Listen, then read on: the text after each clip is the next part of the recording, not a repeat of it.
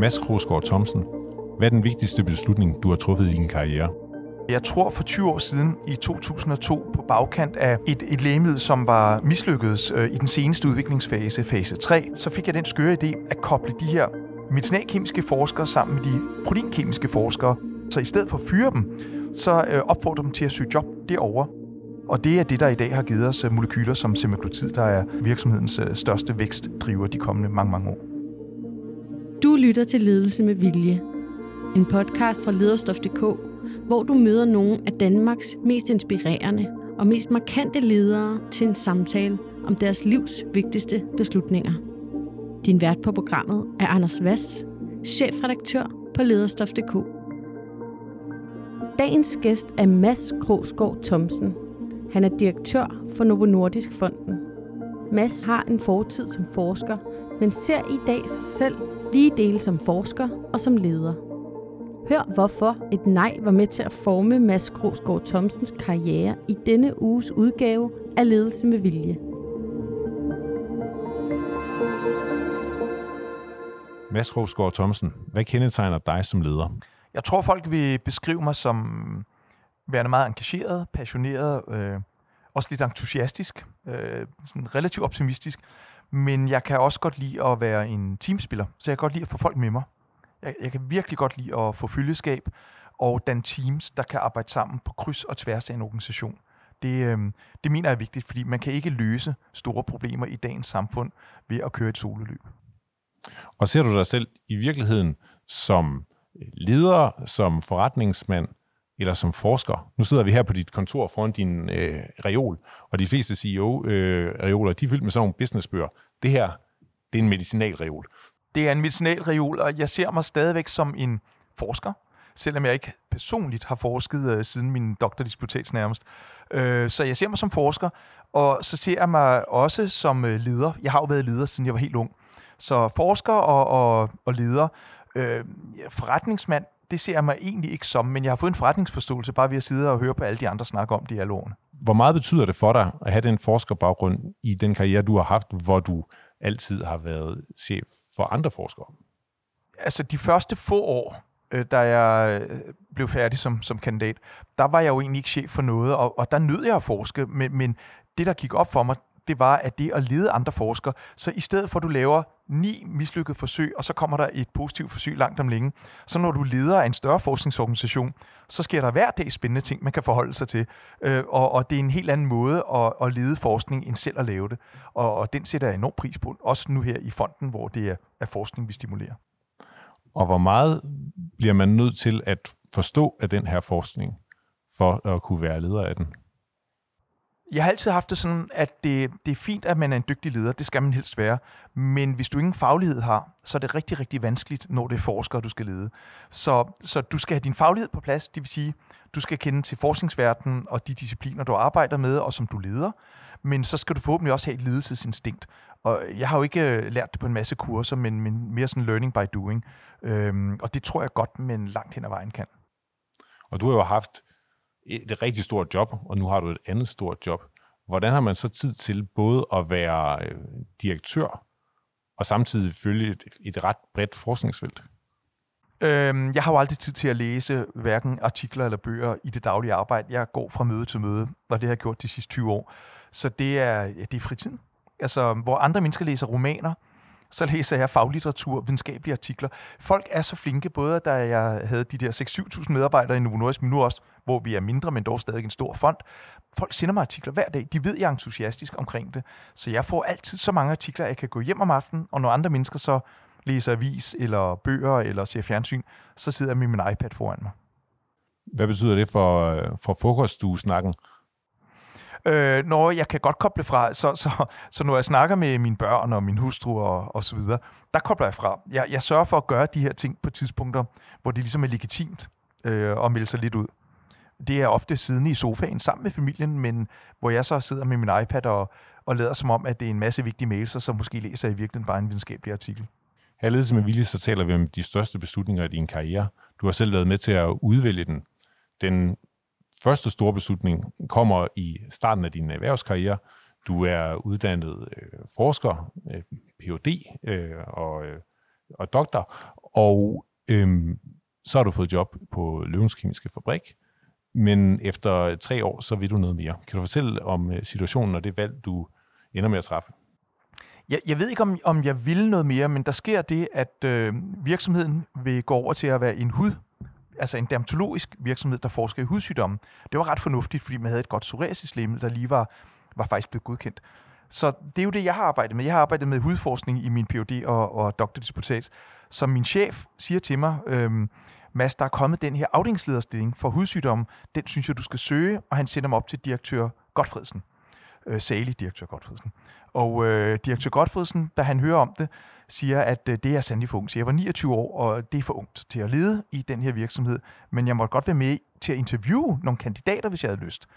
Da jeg så kommer tilbage lidt slukøret og fortæller øh, min kære chef det, der er sket, så hiver han en øh, stillingsannonce fra Novo Nordisk op i sin skuffe, en kollega, en ven, han havde ude på Novo Nordisk, og siger, Mads, så kan du søge den her på skrømt.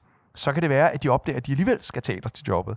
Så jeg søger en stilling øh, som leder af ganske mange mennesker, synes jeg, 26 personer, 27, øh, inden for et område, jeg ikke havde en snus forstand på, nemlig væksthormonforskning. Og med det samme, dagen efter jeg har været til samtale, ringer de og tilbyder mig jobbet. Hvorefter jeg bliver sendt tilbage til direktør Godfredsen min chef, med, med besked om, at jeg skal sige, at nu er jeg blevet tilbudt det her job, om jeg så ikke stadigvæk kunne være i betragtning til stillingen, den nye oprettede stilling. Det kunne jeg ikke. Jeg var for ung. Og øh, jamen, så træffede jeg beslutningen samme dag, det var lige op til jul der i, i, øh, i de år, og, øh, og sagde simpelthen op og kom til Novo Nordisk. Jeg var hundenervøs, fordi jeg havde aldrig let rigtig mennesker før. Det var et område, jeg ikke havde forstand på. Det var en virksomhed, jeg ikke kendte, så godt som jeg kendte løven. Men øh, det var nok meget godt, jeg gjorde det. Hvad gav dig mod til at hoppe ud i, kan man sige, øh, den øh, tredobbelte usikkerhed? Jeg tror, jeg havde lidt fornemmelse af uretfærdighed. Fordi jeg, jeg nåede faktisk at mødes med en eller to af kandidater, og så tænkte jeg, jeg har sgu mere forstand på det end de her mennesker. Og så synes jeg ikke, det var helt fair, at jeg blev dem på grund af min alder. Øh, men det gjorde jeg. Hvor Novo Nordisk ville godt ansætte en, der ikke var fyldt 30 endnu, som leder. Så, så jeg var nervøs, øh, vidderligt nervøs. Øh, og da jeg så kom til afdelingen, viste det sig også, at det var en meget demotiveret afdeling. De, de var meget nervøse for, hvad der skulle ske med dem, så, så det var en, en stor, stor udfordring. Større end jeg havde regnet med, da jeg så afdelingen på, på rundtur. Da jeg først kom, der gik det op for mig, der var en opgave. Hvad siger det om, om, om dig, at du kan drives til sådan en beslutning af en følelse af, af uretfærdighed? Jeg har altid haft en retfærdighedssans, og samtidig er jeg også øh, rimelig ambitiøs. Så den her fornemmelse af, nu havde jeg indleveret, jeg havde ikke forsvaret min doktordisputation, men jeg havde indleveret den til forsvar, og jeg tænkte, der må godt, der må godt ske noget nyt. Og det nye, det dukkede op, altså som, som øh, fra en klar himmel, øh, nemlig den her mulighed for den der lederstilling inden for et område, jeg har forstand på, og så blive bortdømt på den måde, så tænkte jeg, at med, med de ambitioner, jeg jo også havde, fordi det har unge mennesker ofte, også i dag i øvrigt, så var det fristende at prøve noget andet, og så måtte det bære eller briste, fordi jeg, jeg havde en alder, hvor jeg jo altid kunne gå tilbage på universitetet og forske videre, hvis det var. Betyder det også noget i forhold til, når du selv skal få frem medarbejderne, at det er noget, man skal være fortjent til? Altså, jeg, jeg har en retfærdighedsfornemmelse, når jeg vurderer forskellige kandidater til et, et given job. Der har jeg en retfærdighedsfornemmelse omkring, at jeg ikke må have mine egne små øh, kæledækker, som jeg får frem på bekostning af andre, der har fortjent det endnu mere. Så jeg prøver at vurdere, er en person fagligt kapabel, er en person ledelsesmæssigt klædt på til, har vedkommende øh, empati, indlevelsesevne og passion. Jeg går meget op i evnen til at kommunikere og begejstre og skabe en, en, en øh, sense of purpose, altså en fornemmelse af, at der er et formål med det her arbejde. Så jeg, jeg kigger på mange ting, når jeg udnævner øh, ledere, for at få en, der er så helt støbt som muligt. Men det, men det er ikke, fordi jeg bruger en masse psykologer til det nødvendigvis. De menneskelige værdier, er de vigtigere end de faglige for en leder? Øhm, de er lige så vigtige. Altså, når du, du kan være generalistleder, hvor fagligheden ikke spiller så stor en rolle, men, men i den verden, jeg har levet, som er forskning og udvikling, øh, mestendels af lægemidler, øh, der vil jeg sige, at, at der er den fagligheden også vigtig. Så du skal have en vis basisballast. Jeg har jo ikke selv forsket i 30 år, men jeg ved stadigvæk, hvad forskning er, og jeg kan stadig læse alle artiklerne. Så, så på det niveau der skal man kunne følge med i sit område, samtidig med, at du øh, skal kunne få dine folk med dig. Du skal kunne danne teams. Du må heller ikke være siloorienteret. Det er ret vigtigt, at du ikke kun tænker på som leder at fremhæve din egen afdeling. Du skal egentlig skønne, at det, der er det mest fantastiske, du kan gøre, det er selv at finde nye ledere, og få folk, du kan få frem, og så også at arbejde sammen med alle de andre i virksomheden. Jeg har altid godt kunne lide og troet meget på det her tværfunktionelle samarbejde. Du kan ikke løse problemer i dagens Danmark eller i dagens verden i en enkeltstående afdeling alene. Lad os øh, gå tilbage til her. Du er øh, skiftet til øh, Novo, dit øh, første lederjob, øh, og har fået øh, over 25 medarbejdere. Hvordan griber du det an? Du siger selv, at de var demotiverede. Ja, det var en afdeling, der var blevet sådan lidt til overs fra Nordisk Gentofte, der, der var fusioneret to år tidligere med Novo Industri. Og de vidste ikke, hvad man ville med dem. De lavede nogle, nogle lidt kedelige kontrolforsøg, og det skulle de gøre, men de ville nok blive forældet en dag, fordi så kunne man afskaffe dyreforsøg, og så kunne man lave, lave det i almindelige laboratorier med sådan nogle fine søjler osv. Så, så, så de vidste ikke, hvad der skulle ske med dem, og, og det gik op for mig med det samme, at de, var, de skulle samles op. Så det, jeg gjorde der, det var at tænke, okay, da jeg var på Løven, der arbejdede jeg meget på tværs af afdelinger. Jeg fik rigtig mange gode kolleger på tværs i firmaet. Så jeg, jeg var på en kongres for at blive inspireret. Min første rejse til Amerika i øvrigt. Og der var en forsker fra et andet firma, der havde opfundet et lille molekyle, et lille lægemiddel, som så ud til at kunne erstatte væksthormon. Så man kunne simpelthen tage en pille om dagen, og så ville kroppen, hypofysen, selv begynde at lave væksthormon igen. Og så fandt de ud af, at hvis det skete, så ville øh, Novo Nordisk miste et af sine største produkter. Så jeg prøvede at skabe sådan en brændende platform, kom tilbage og tog simpelthen fat i to, tre, fire direktører, som, som unge afdelingsleder. Det kan godt være, at det ikke var direktøren, men deres øh, områdechefer. Og, øh, og sagde, der er altså sket det her, og det er helt forfærdeligt, vi må gøre noget ved det. Og i Novo Nordisk, der var alle disciplinerne spredt i forskellige divisioner, så det endte med, at jeg måtte tage mine afdelingskolleger med rundt i tre forskellige divisioner, i Målev og i Bagsvær og i Gentofte, og simpelthen sætte et team sammen, der kunne prøve at komme efter Merck, det store amerikanske firma, der havde lavet det her gennembrud. Og, og da jeg gjorde det, blev vi et stort projektteam. De fandt ud af, at de faktisk kunne nogle ting. De fik nye venner ude i verden, rundt omkring i den danske verden, i Novo Nordisk-koncernen, og fik en, en mening med livet. Og, og øh, der kom aldrig lægemiddel ud af det. Det gjorde der i øvrigt heller ikke fra Merck. Men sådan er verden jo. Øh, vi brugte 3, 4, 5 år på det der, og, og det gjorde i hvert fald, at øh, folk fik et, et selvværd og en tro på, at der var en fremtid for dem, og det var der også. Det er jo fascinerende, det du siger med, at der kommer aldrig et lægemiddel ud af det, og øh, som du også siger tidligere, at øh, 9 ud af 10, 9 øh, ud af, 10 af de ting, som man prøver på, det lykkes alligevel ikke.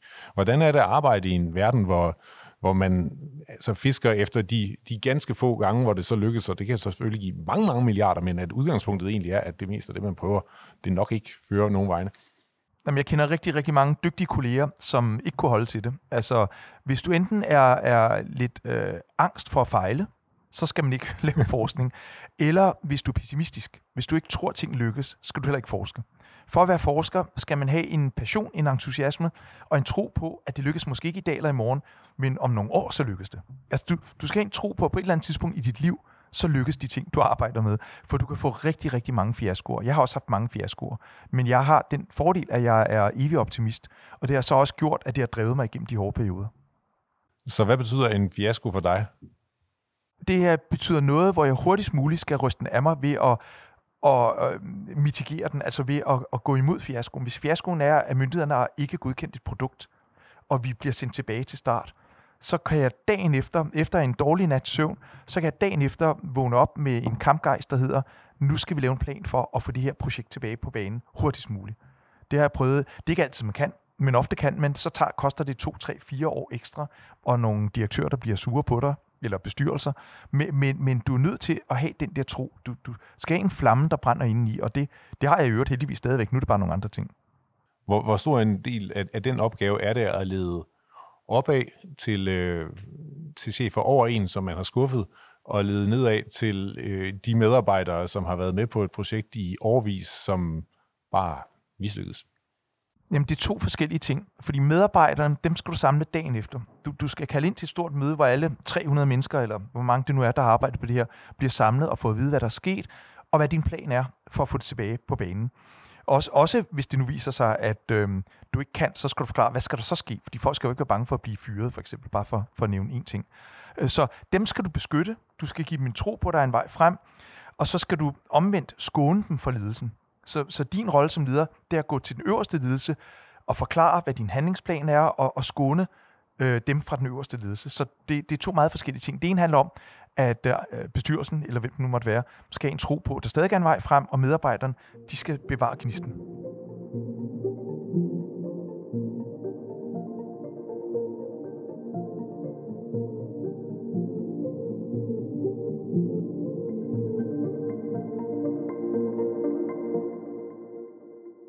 Lad os gå videre til den næste af de store beslutninger, du har valgt at, at fremhæve. Det er tre år efter, at du er startet i, øh, i Novo. Kan du selv fortælle om det? Ja, der skete det, at øh, vi, vi havde øh, tidligt i 90'erne, inden jeg rigtig startede, øh, faktisk lige da jeg startede, der havde man opdaget, at, at det her med at designe lægemidler, altså designe øh, proteinbaserede lægemidler ved at lave lidt om på dem, så de enten kunne virke længere eller kortere, eller hvordan det man nu havde behov for, at det troede man var farligt, fordi man havde et eksempel på, at det havde givet nogle svulster i nogle dyreforsøg, så man havde lukket al den forskning, og så havde man kastet sin kærlighed på, på næse applikation af lægemidler. Så jeg var ansvarlig for at... Altså, simpelthen medicin, man sniffer. Sniffer væksthormon ind i næsen, så du kan vokse, eller sniffer insulin, så dit blodsukker kan komme ned. Der var adskillige af de her næse-nasale projekter, som vi kalder dem. Men øhm, da der var gået et par år eller tre, var det gået op for mig, at det så ikke sådan super lovende ud, af en lang række forskellige grunde. Og så sker der det pludselig en dag, at den øverste direktør for diabetesdivisionen, øh, Claus Brastrup, ringer til mig, og jeg vidste kun, hvem han var. Jeg vidste ikke, at han vidste, hvem jeg var. Men han vidste, at jeg arbejdede med nasal væksthormon. Og han sad jo selv i divisionen, der arbejdede med nasal insulin.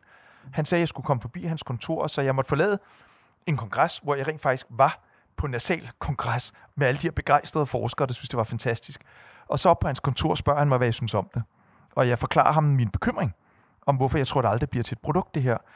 Og så smiler han sådan lidt, øh, lidt stift og øh, siger, at han er den samme formening, fordi han har også kigget på data fra hans division på insulin.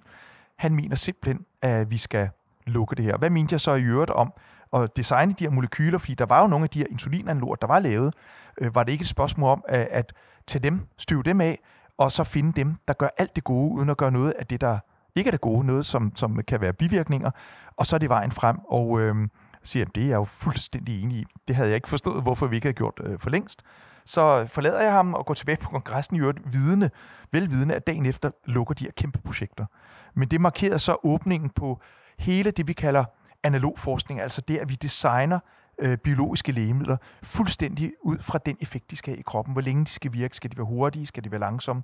Og, og den, den disciplin, der hedder lægemiddeldesign øh, eller engineering, øh, den har lige siden øh, givet Novo Nordisk den ene succes efter den anden, og, og det er det, Novo Nordisk er kendt for i dag.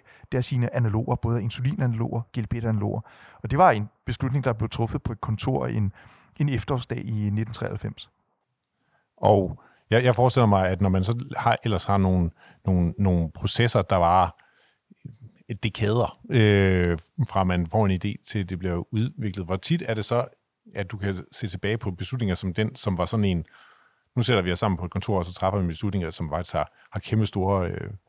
Der har været et par af dem. Altså, et lignende eksempel, det er, øh, ja, nu, nu er vi tilbage i at sniffe, fordi øh, det var, da jeg så mødtes med, med Lars Reben i 2008, og vi havde i 10 år kæmpet med lungeinsulin. Fordi vi gik fra øh, en stor konkurrent, der hed Pfizer, de begyndte at lave lungeinsulin, så i slut 90'erne gjorde vi det samme. Da vi opdager, at det ikke er vejen frem, det tog os 10 år og 2 milliarder kroner at opdage det, der vælger vi så også en drastisk beslutning om at prøve at lave de her biologiske lægemidler om til tabletter. Og det øh, troede folk, at vi havde røget et eller andet mærkeligt, fordi man kan jo ikke lave store biologiske lægemidler, proteiner, om til tabletter, som du kan tage som, som, som piller. Men, øh, men det kunne vi, og det beviste vi øh, 11 år senere. Så, så der har været nogle af de her beslutninger, og når man tænker tilbage på dem, så tænker man, hold op, hvor var man skør, øh, og tro, at du kan få et stort øh, molekyle ind øh, over maveslimhinden. Øh, det virker naivt. Men nogle gange, så skal du tro på noget, der er så blue sky-agtigt, og så sætter du bare massivt ind på det, og så kan du lykkes.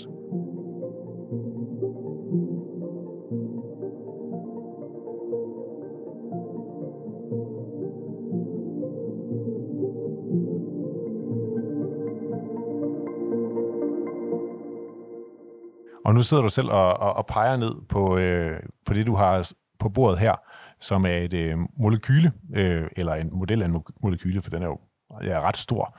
Øh, det er fordi, i det her program, så plejer vi altid at bede øh, folk om at tage noget med, øh, som siger noget om den som leder. Kan du beskrive øh, den her øh, 3D-printede øh, tingest?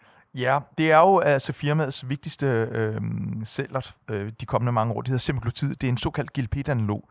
Men det, der er det interessante historien bag det, er jo, at Novo Nordisk var ikke så gode, som vi gerne ville have været til at lave de her små molekyler. Vi havde flere fiaskoer, og, og det her molekyl, det har sin baggrund i, at tilbage i 2002, da jeg faktisk lige var blevet far til tvillinger, og troede, jeg skulle have noget fædreoverlov og så videre.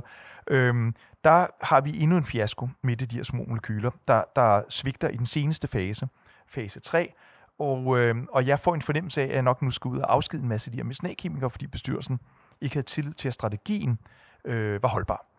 Og så ligger jeg igen søvnløs nogle nætter, og når frem til, at, at vi havde faktisk en tidligere erfaring i firmaet med, eller et par erfaringer med, at, at koble de her små molekyler, fedtsyre, som vi kalder dem, på de store proteiner, det kan forlænge virkningsvarigheden, så de kan virke i dage eller næsten i uger, hvis det skal være. Og øh, så fik jeg den skøre idé at koble de her medicinalkemiske forskere sammen med de proteinkemiske forskere, som kommer fra to vidt forskellige kulturelle verdener, øh, hvor de ikke havde særlig stor gensidig respekt. Og så i stedet for at fyre dem, så øh, opfordrer dem til at søge job derovre og hjælpe med til den her nye måde at lave molekyler på, hvor du kobler store og små molekyler sammen. Og det var der 50, det fik jeg lov til af Mads Øvelsen og bestyrelsen på et bestyrelsesmøde op i Sverige. Så sagde de, det er fint, prøv du bare det, du skal ikke afskide nogen, men gør det nu. Og øh, det gav os så tre år senere et molekyle som semaglutid, og mange andre. Altså alle de molekyler, du ser næsten inden for diabetes og fedme i Novo Nordisk, de er baseret på den her mærkelige teknologi, hvor du kobler små molekyler som sidekæder på de store proteiner, og det får molekylerne til at opføre sig, som, som de skal i kroppen. Og det var ret unikt. Det var kun Novo Nordisk, der, der gjorde det dengang. Nu øh, er der andre firmaer, der har kopieret os. Og det var simpelthen, fordi du øh, fandt ud af, at noget ikke virkede, og så kunne man måske bruge de der mennesker til noget andet? Ja, den ene nat lå jeg tænkte, at øhm, de her 50 mennesker, jeg nok skulle fyre, det var visket mig i øret, øhm, at halvdelen skulle vi af med, og der var 100 at det var folk, jeg kendte. Det var folk, jeg havde arbejdet sammen med, da jeg selv var yngre forsker. Det synes jeg bare var, var for, øh, for trist. Og så havde vi den succes med, med et lægemiddel, der hed Victosa, som, som daterer tilbage fra 1997. Og der havde jeg faktisk som ung forskningsdirektør hævet to medicinalkemikere ind til at hjælpe med at, at sætte den her lille øh, kæde, sidekæde på det store molekyle. Og det var en stor succes. Det var faktisk firmaets øh, største succes på det tidspunkt. Så jeg tænkte, det må vi kunne gøre i større skala. Og, så det var noget med at både tro på folk, at de ligesom kunne omskoles, og at de her kulturer kunne blende sammen, og så også, hvis jeg skal være helt ærlig, ubehaget ved at skulle skille sig af med en masse dygtige kolleger. Hvor meget betyder den del? Det der med, øh, øh, kan man sige, omsorgen, ansvaret for sine, sine medarbejdere for dig? Ej, det betyder meget. Altså, jeg har været igennem øh, nogle nedture med virksomheden. Ikke, ikke eksplicit for mit område, men hvor virksomheden var i, i krise. Så et par gange har jeg måttet øh, øh afskedige hundredvis af medarbejdere. Og øh, det er jo ikke mig selv, der skal sidde og finde ud af, hvilke 400 kolleger øh, skal man i en krisesituation af med. Men jeg har prøvet at undgå lige til det sidste at se listerne igennem. Fordi når du ser en liste med 400 mennesker, som du kender, så bliver det hårdt. Så jeg har gjort det, men jeg har ikke gjort det af et godt hjerte. Jeg har gjort det, fordi jeg, jeg skulle gøre det. Du virker næsten berørt, når du siger det. Ja, lidt. Kan man godt have det blødsødende del, kunne man kalde det. Man kunne også kalde det omsorgsgen. Og så samtidig være en, en, en, en, en benhård chef, der skal sætte retningen for milliardforskning og skal kunne lukke store projekter og åbne andre. Det kan man godt. Altså, jeg har nok den egenskab, at jeg rent fagligt kan skære igennem. Så, så jeg kan godt se, når noget skal ske, hvad er så det rigtige at gøre her? Det var for eksempel det, vi lige snakkede om, at de skal ikke lave små molekyler, men jeg vil gerne bevare kollegerne af alle de grunde, vi lige har omtalt. Så jeg, jeg kan godt være sådan ret hård i beslutningen omkring det, jeg kan se er det rigtige at gøre fagligt. Også selvom det nogle gange betyder, at der skal være færre medarbejdere i en afdeling og flere i en anden. Så, så fagligheden kan godt trumfe øh, følsomheden. Men, men jeg har den, og jeg har aldrig brudt mig om det. Det er også derfor, jeg i virkeligheden helst vil være i en situation, hvor man forebygger afskedelser. Så man skal altid tænke over, når du ansætter medarbejdere, er det nogen, du ser have en lang fremtid i den her virksomhed, eller er du bange for, om et år, så er de overflødige? Så skulle lige tænke dig om en gang ekstra, inden du overhovedet ansætter dem. Hvor tæt er du på dine medarbejdere sådan personligt? Da jeg fik mit første job, både på Løven, men også mit første job i Nordens, der var jeg meget, meget tæt på dem, og det var min natur at, at kunne snakke med dem om private ting osv. Men det er klart, jeg har så som direktør øh, været igennem nogle episoder, hvor lige præcis man har skulle skille sig af med en medarbejder, som ikke performede øh, særlig godt, men som man egentlig havde en personlig relation til, og hvor det er mig, der har skulle have den, den svære samtale.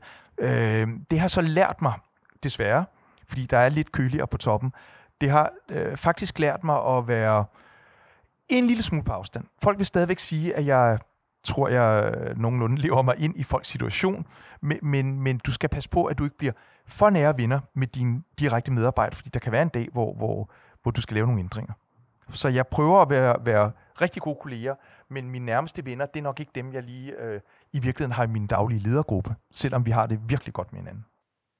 Men det, og det er en beslutning, du har simpelthen har truffet, selvom det ligger der naturligt at blive venner med, med dem, du arbejder sammen med? Jeg, jeg tror, der sker på et tidspunkt i ens liv, der har man, øh, undskyld, jeg siger det, så, så mange venner, at når du også har dit job og dine børn og din hund osv., så, så, så er der ikke plads til mere netværk på den måde. Jeg har også et fagligt netværk i øvrigt, jeg, jeg prøver at pleje så godt jeg kan.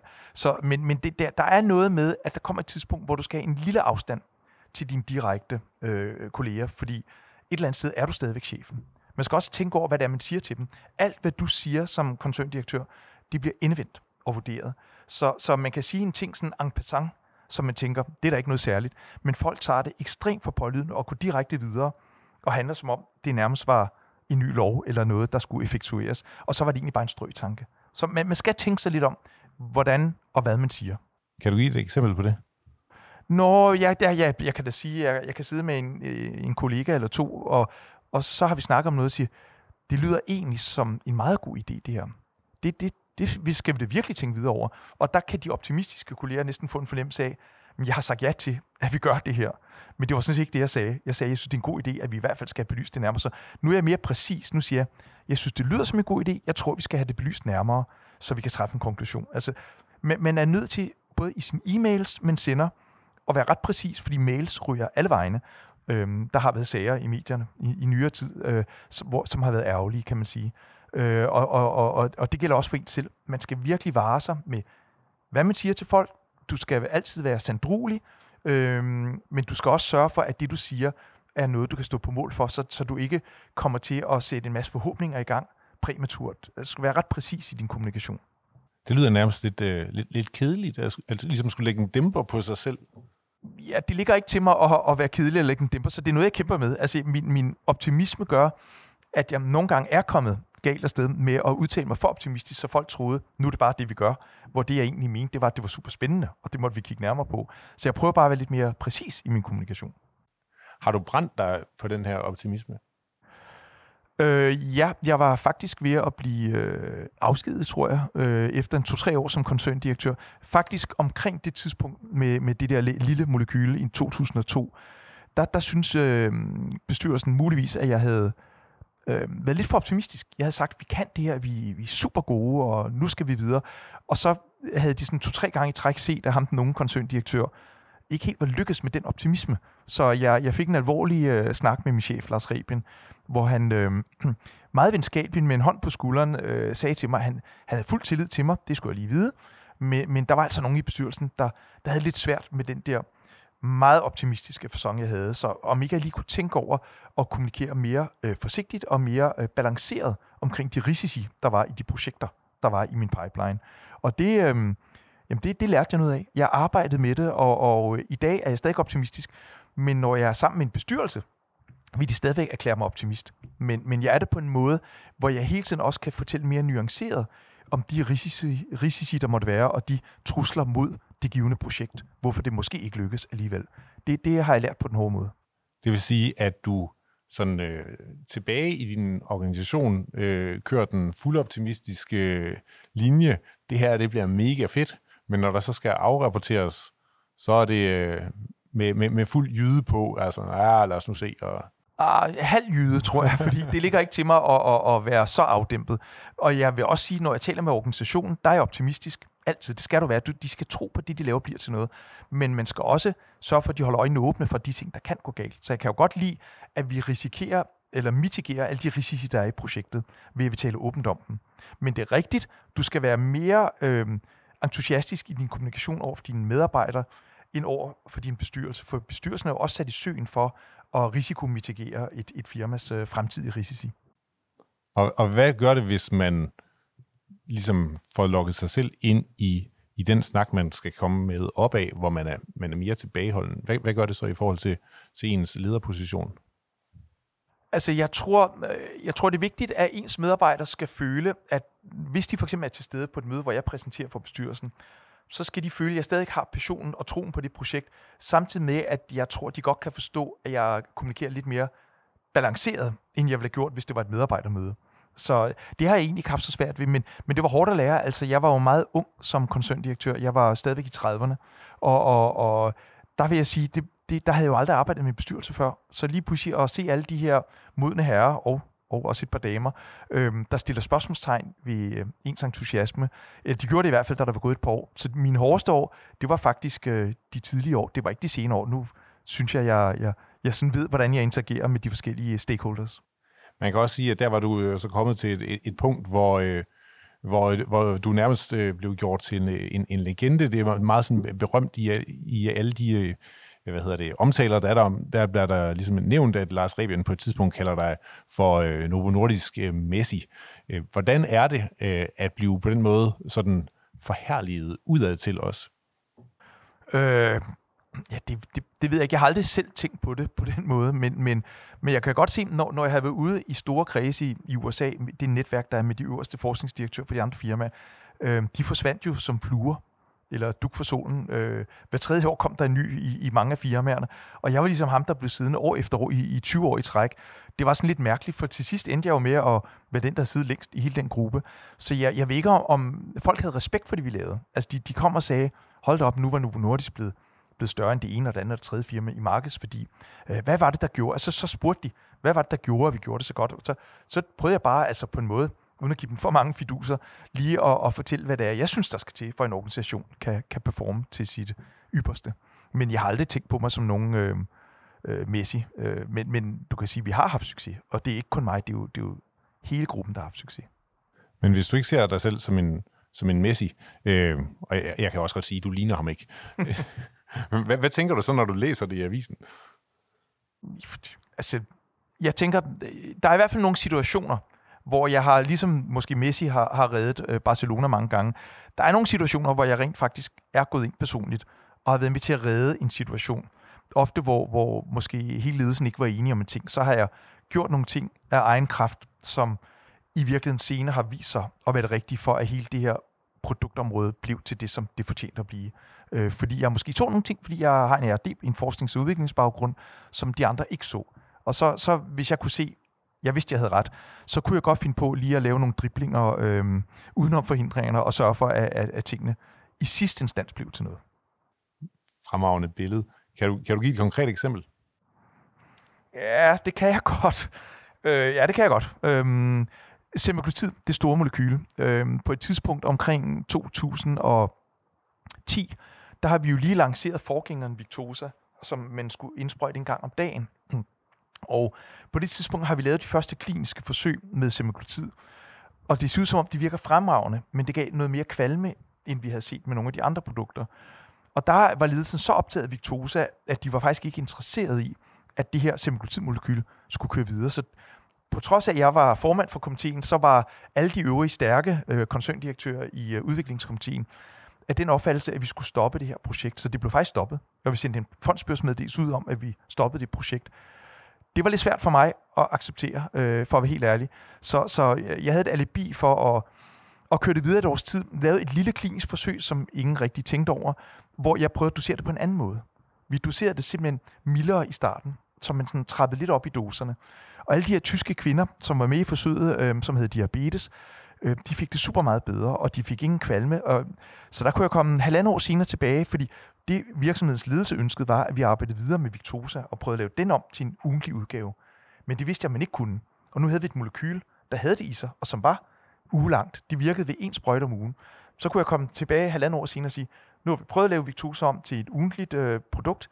Det kunne ikke lade sig gøre. Jeg viste dem data. Men forresten, vi har et lille forsøg her med semaglutid, der viser, at vi har klaret problemet.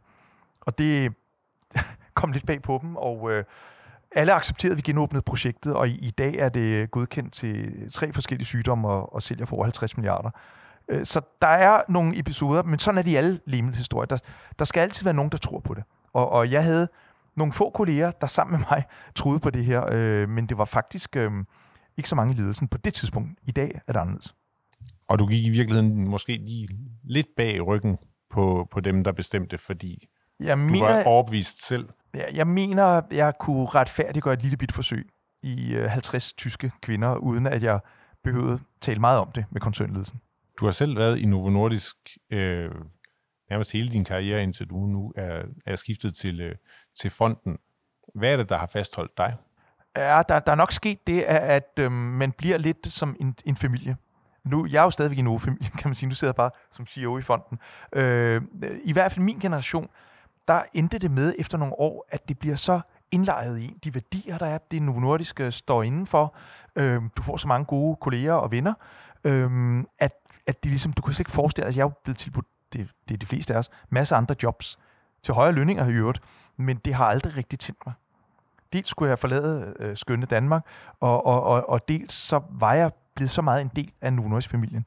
Så, så den tanke lå lidt fjernt øh, i virkeligheden, fordi Novo Nordisk har en lidt anden tilgang end de fleste lægemiddelvirksomheder. Vi er lidt mere, synes jeg, øh, sustainable. Vi, vi tænker meget på, på omgivelserne, vi tænker meget på patientens ved og vel. Vi er selvfølgelig også profitorienterede, eller de er. Øh, det skal man jo være som et, et børsnoteret aktieselskab, men, øh, men på, på en måde, som jeg synes er mere nuanceret end mange lægemiddelvirksomheder. Er der ikke også en svaghed i det, hvis, man, hvis det hele bliver lige lidt for familiært, øh, når der er en hel verden derude af viden, som, som også kan berige en? Det, det, det har du fuldstændig ret i, og, og, og der er ingen tvivl om, Novo Nordisk på et tidspunkt følte nærmest, at vi kunne gå på vandet. Øhm, vi havde meget stærke teknologier, der gjorde, at vi kunne lave alle de her proteinlægemidler, vi kunne sætte små sidekæder på, alt det der, vi har talt om. Øhm, og på et tidspunkt tror jeg, vi lukkede os lidt for meget om os selv. Øh, det var i hvert fald nye teknologier, der var under opsejling, så, så øh, jeg blev faktisk enig med, med min chef om øh, at ansætte en leder af ekstern forskning. Han er i, i øvrigt i dag koncerndirektør. Han har fået halvdelen af mit gamle job. En, en udlænding, en tysker, der hedder Markus Schindler. Han skulle simpelthen sørge for at åbne Novo Nordisk op eksternt. Skaffe ekstern innovation og åbne virksomheden. Det er, jeg tror, det er fem år siden, fire-fem år siden, han blev ansat. Øhm, og det har han jo gjort så godt, så han i dag er, er koncerndirektør og har købt virksomheder. Jeg var selv med til at købe et par af dem, og nu er de senest købt en, en øh, ret stor forskningsvirksomhed. Så Nordisk har ændret sig. Der var en risiko for, at vi lukkede os for meget om os selv, og vi blev for selvfede. Øhm, og det, det kunne godt have kommet til at svige til os, hvis ikke vi på et tidspunkt åbner op, og det mener vi gjorde.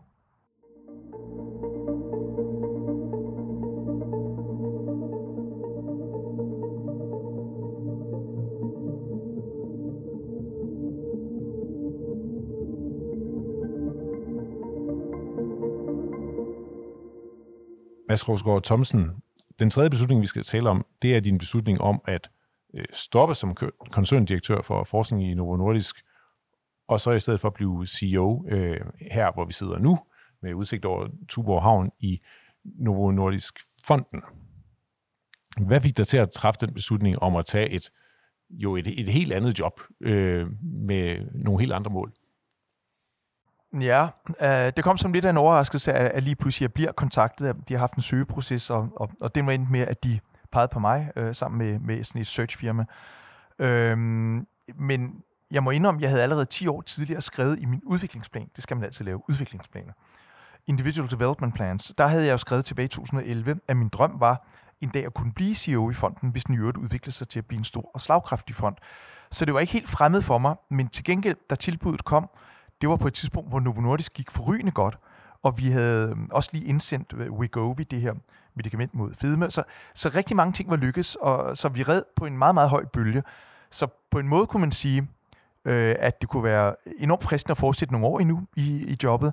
Men jeg valgte altså efter en, en nat, tror jeg, og en diskussion med min hustru, der valgte jeg at tænke, det er perfekt at kunne få en ny karriere i min relativt fremskridende alder, hvor jeg kan gøre en anden forskel. Altså lige nu her i fonden arbejder vi jo kun, ikke kun med menneskets sundhed, vi arbejder også med klodens sundhed, med bæredygtig landbrug, øh, fødevareforsyninger, øh, prøver at imødegå klimakrisen, og øh, det at kunne bruge min hjerne på en ny måde, øh, og have, ja, vi skal jo arbejde længere, end vi gjorde i gamle dage, så at, at have måske et 10-årigt forløb som øh, administrerende direktør for Novo Fonden, det tændte mig virkelig.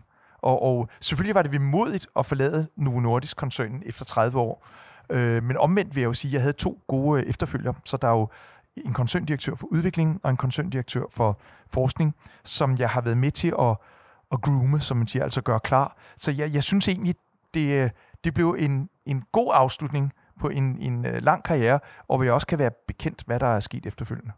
Er det en slags retrætepost? Det er ikke en retrætepost. Jeg har arbejdet mere i det forgangne år, end jeg gjorde i mit sidste år i Novo Nordisk.